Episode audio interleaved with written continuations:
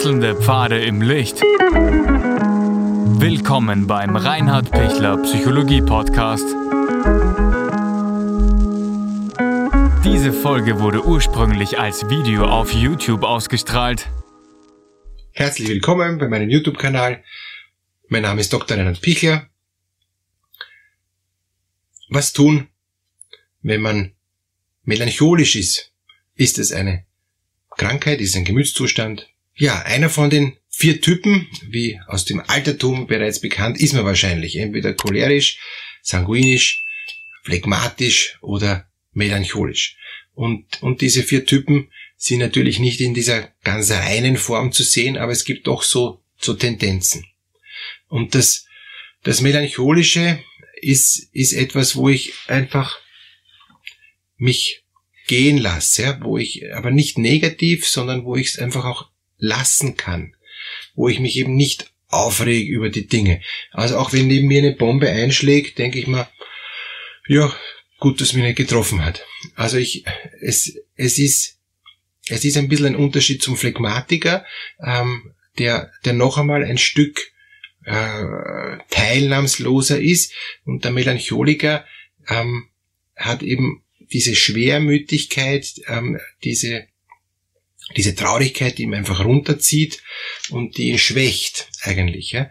Also das, der ist, der ist schon immer damit beschäftigt mit dieser Melancholie, mit dieser Schwermut, äh, wo eigentlich das, das Glas ihm immer halb leer ist und nie halb voll, aber deshalb ist er nicht depressiv. Das ist, es gibt natürlich auch depressive Menschen, die auch noch melancholisch sind, die auch noch schwermütig sind, aber Depression und Schwermut ist nicht unbedingt jetzt gleichzusetzen das, das, das Schwermütige ähm, ist, ist schon dieses ähm, Bedeutungsschwangere, dieses, äh, dieses alles hat so ein großes Gewicht, ähm, alles hat einen langen Nachhall.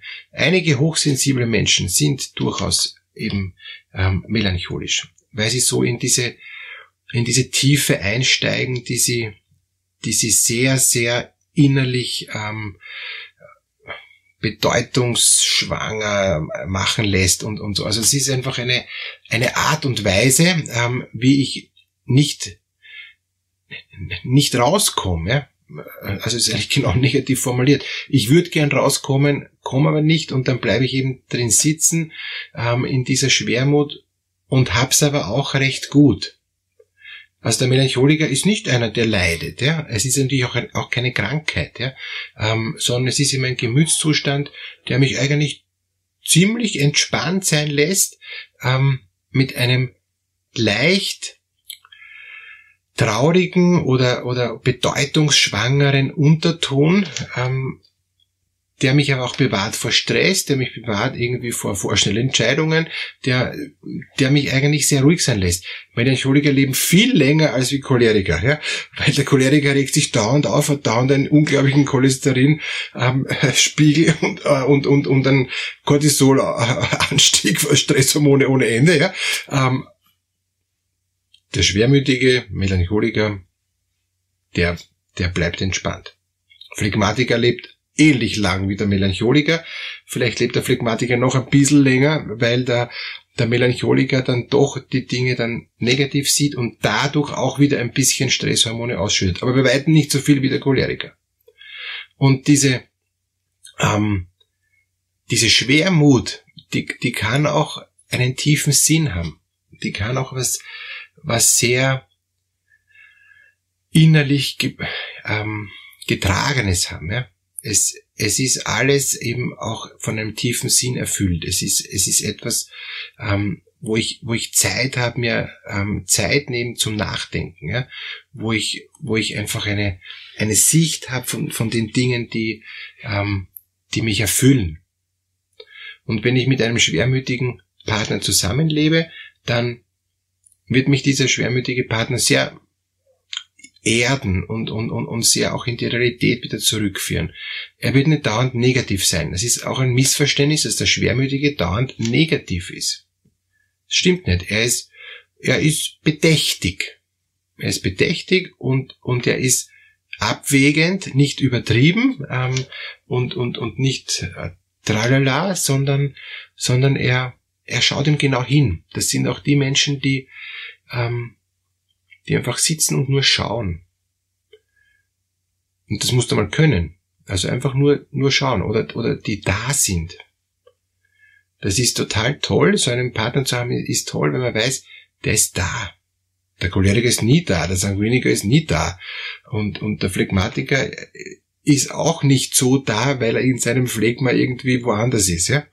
Aber, aber der Melancholiker, der ist da.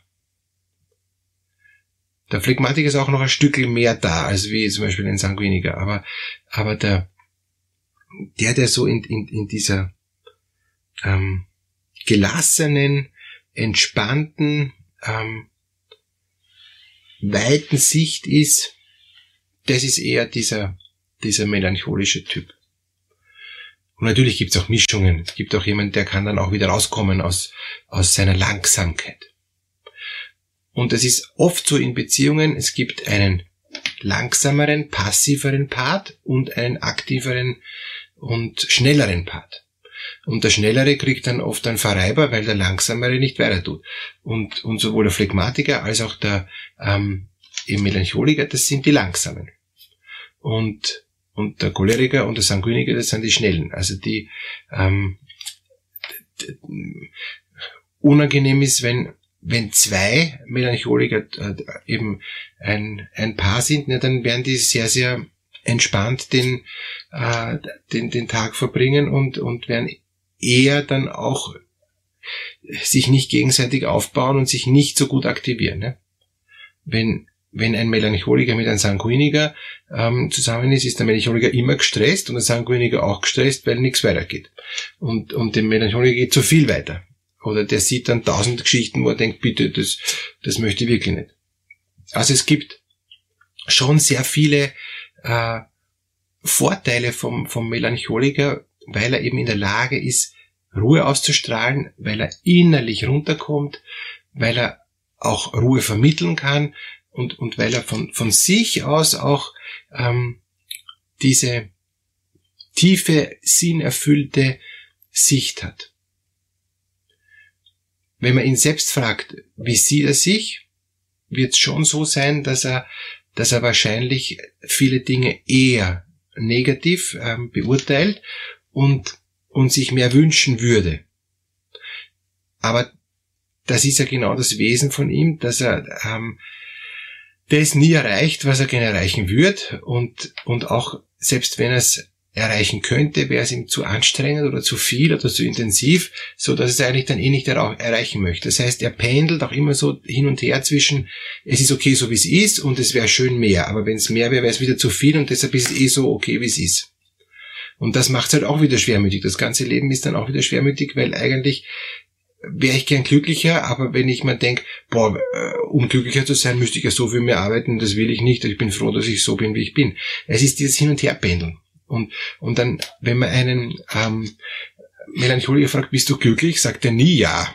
Aber wenn man dann tiefer nachfragt, ähm, wie schaut dein Leben aus, sagt er, boah, das ist total schön, ich bin eh total zufrieden, ähm, also ich könnte es nicht schöner haben. Ja? Aber er nimmt es nicht so wahr, obwohl es dann auf einer, wenn man tiefer hineinschaut, nimmt es sehr wohl wahr. Und er möchte es gar nicht anders. Also er möchte gar nicht jetzt da hektisch äh, herumrasen wie der Sanguiniker. Ja? Das, das wäre für ihn furchtbar. Ähm, aber wenn ihn der Sanguiniker mitnimmt und ihn dann auch wieder in Ruhe lässt, dann geht er eh gern mal mit. Zum Beispiel wandern. Ja? Aber von sich aus würde er nicht so viel wandern gehen. Also er braucht auch eine, ähm, eine Aktivierung und, und die Aktivierung, die, die nimmt er auch gern an. Aber es ist nicht so dass er von sich aus sich aktivieren würde oder halt nur schwer aktivieren würde und, und das halt auch nur langsam. Und, und ein, ein weiterer Punkt, der, der Melancholiker hat immer das Gefühl, dass er noch mehr tun muss, wenn er nicht genug Selbstbewusstsein und Selbstwert hat. Wenn er das hat, dann kann er in sich ruhen. Dann kann er wirklich auch, auch aus der Tiefe heraus leben und, und, und aus der Tiefe heraus auch sein, sein Leben genießen. Ja, auch, also alle vier Formen können ihr Leben genießen, wenn sie da wirklich auch, auch in sich angenommen haben, wie sie sind, wenn sie da quasi in ihrer Mitte sind und wenn sie das positiv, äh, so wie sie halt von ihrem Charakter sind, das auch leben. Ganz schlecht ist, wenn man dauernd einen anderen Charakterzug entwickeln will und wenn man dauernd das Gefühl hat, mein Charakterzug ist schlecht. Dann, dann bin ich nämlich überhaupt nicht da und bin aber dort auch nicht. Die einzige Ausnahme ist beim Choleriker, wenn ich zu aggressiv bin und, und, und zu sehr andere überfahre, ja, dann muss ich mich bremsen, ähm, weil das, dann wird das Cholerische destruktiv. Und, aber das Cholerische an sich ist was Positives, weil ich unglaublich viel weiterbringe. Und wenn es narzisstisch wird, ist es destruktiv und deshalb muss ich eben lernen, mich zu bremsen. Aber dazu dann im den anderen Videos, gibt ja auch noch die anderen Videos über den Phlegmatiker und über den Sanguiniker, finden Sie oben dann auch die Links. Zusammenfassend, der Melancholiker ist einer, der in seiner Schwermut in die Tiefe gehen kann und aus der Tiefe heraus wirklich auch Sinn erfüllt und, und stark sein kann und anderen Halt geben kann. Und das ist auch das Kostbare. Also ein toller Gemütszustand, der wirklich eine Stärke vermittelt. Und wenn ich als Melancholiker das Glas halb voll sehe und nicht halb leer, bin ich auf der sicheren Seite und gehe ich einen guten Weg. Alles Gute.